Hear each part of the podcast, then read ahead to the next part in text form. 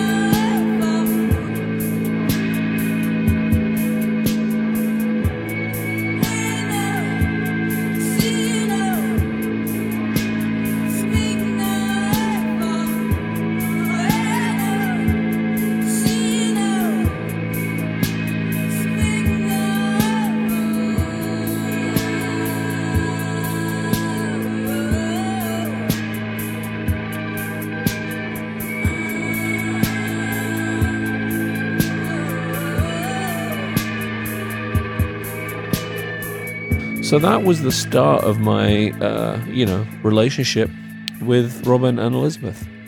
Uh, we kept in touch. I saw them at shows. They came. They were fans of my my band. I had another band that was that was on uh, one of the labels upstairs, and we just were friends, you know. And it was very natural for um, me to end up in the band in a way because their their previous bass player didn't want to move down from Scotland to London. When they moved, he didn't want to move. So the second album, of course, is just Robin and Elizabeth, Head Over Heels. There's no bass, no bass player on it, um, and I think it's a really great record. Actually, it's one of my favourites of the of the band's. Uh, but I think maybe they just felt something was missing, or maybe thought I was the right person to come in. Simon 和 Cocteau Twins 的两位成员 Robin Guthrie Elizabeth Fraser 成为了好朋友。他经常去看 Cocteau Twins 乐队的表演。而他们两个人也经常会去看 Simon 当时的乐队的表演。而当 Cocktail Twins 的第一任贝斯手因为不愿意离开苏格兰而离队的时候，Simon 自然而然地加入了乐队，成为了新一任的贝斯手。我们现在听到的是1983年 Cocktail Twins 推出的第二张专辑《Head Over Heels》。Simon 说这是他最喜欢的一张 Cocktail Twins 的专辑。我们来听专辑当中的这一首《Sugar Hiccup》。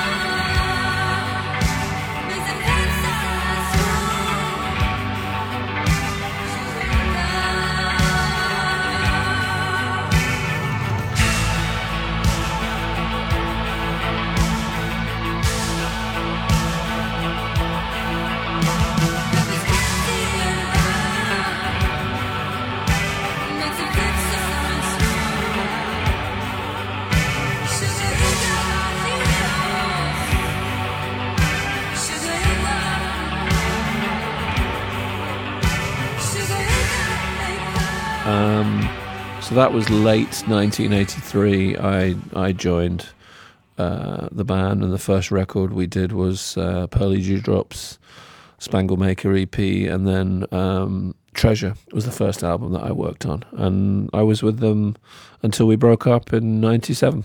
Simon 于1983年加入 Cocteau Twins 乐队，直到1997年乐队解散。Simon 的加入给乐队带来了新的活力。这是在1994年，Cocktail Twins 在 Four AD 旗下推出的第三张录音室专辑，也是 Simon Raymond 加入乐队之后录制的第一张专辑《Treasure》。我们来听这一首《Lorelei》。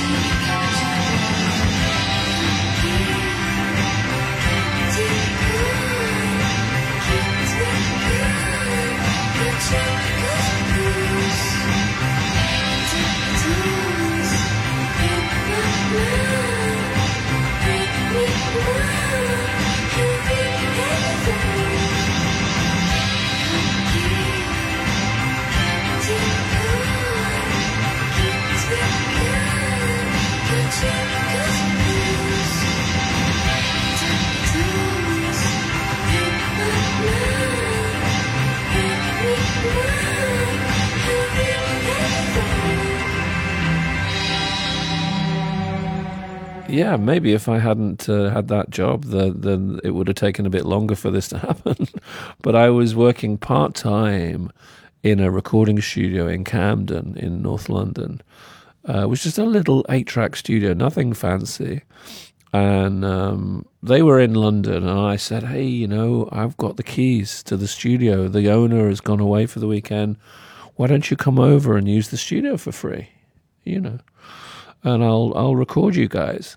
Uh, so they were like, oh great, you know, we'll we'll come. So they they came over to Camden. We set up in the studio, and and then they looked at me like, okay, so what do you want to do? And I said, what do I want to do? What do you want to do? And they said, well, we thought you wanted to record with us. So I was like, Well, no, that, that wasn't that wasn't the offer. The offer was just for you to use the studio. But I mean, if you if you want to do something together, then sure, let's do it. So they said, "Have you got any bass lines?" And I was like, "I don't know. Let's just make something up." So Robin and I started jamming together. Liz went out to get fish and chips, and uh, she came back about two hours later, and we'd recorded this thing and she was she really loved it. She was like, "That's the best thing I've heard in ages," and she sang on it that night. Um, and a few months later, that track was was was was on an album. It's called "Milli Millinery" is the name of the song, and it was it was the very original recording we did in that eight-track studio. So you know, it was just one taking an opportunity, I suppose, and uh, and running with it.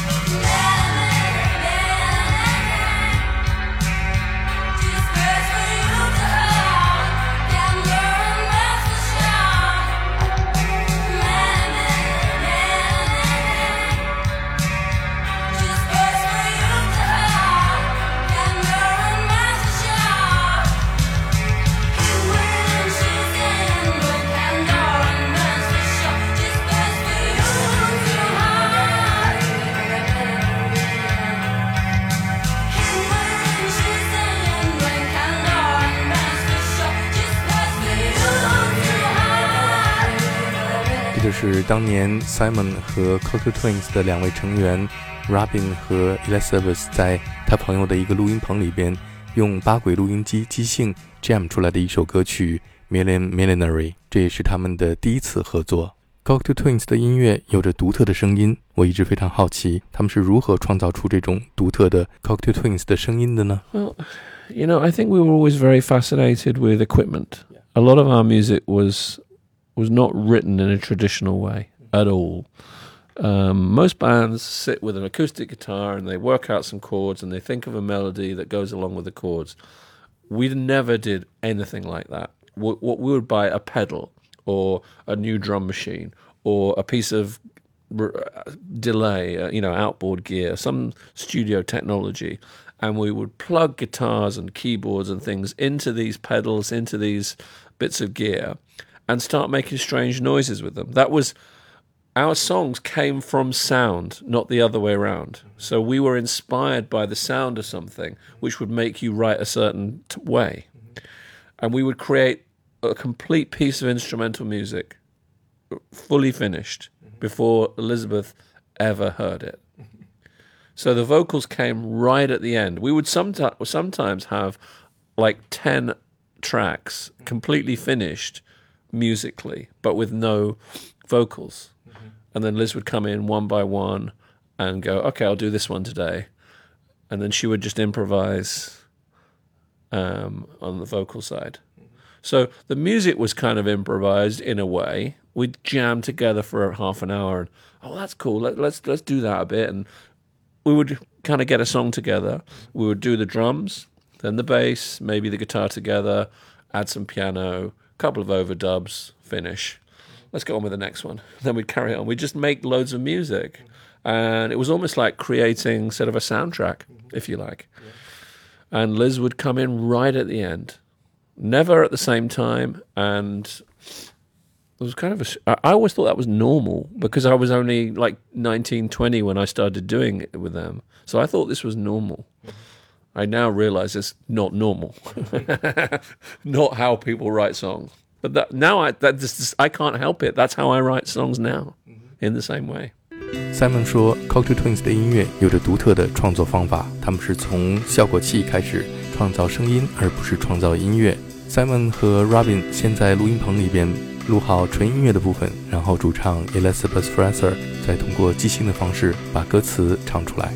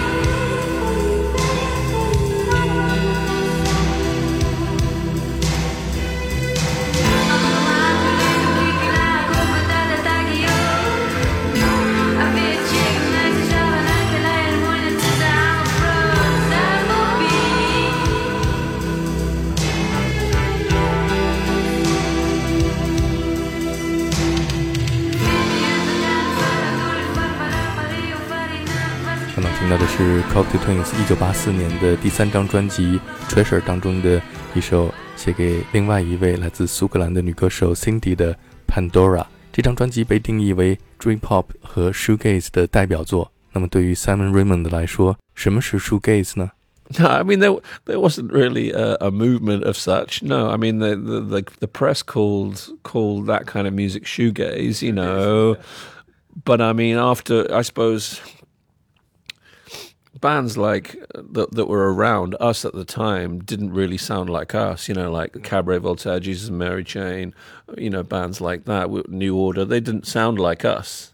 But then after afterwards, bands started to sound a little bit more like that. I suppose that's that's normal. Shoegaze means. Uh, just yeah, just yeah, because just too shy, you know, just staring at your shoes. Is that true? It, well, I mean, that's why the guy, whoever wrote that first, was it Simon Reynolds or one of the writers? That was what they were trying to say. Yeah, shoegaze music, because you, you know, no one ever moves on stage, no one dances, no one looks at the audience, no one's like, yeah, hey, rock and roll. No one does anything rock and roll. Everyone just like, yeah. and that's the kind of music you create the atmosphere more than. Uh, kind of uh, yeah it's not a drama. It's not a it's not like going to the theater where you're like watching something you know happen. It's really about creating an atmosphere as you say. Um, i mean our shows probably visually until we had lights and smoke and things happening they're probably quite dull. Because we didn't you know unless you're watching elizabeth watching me and robin and the tape machine going around i mean there's not much to watch because i don't do anything other than strum my guitar and stare at my pedals, you know, and I don't want to look at the audience because I'm too scared, you know. And that's that kind of music was more thoughtful, maybe, you know, maybe, um, you know, just more in in in the heart and the head. Yeah.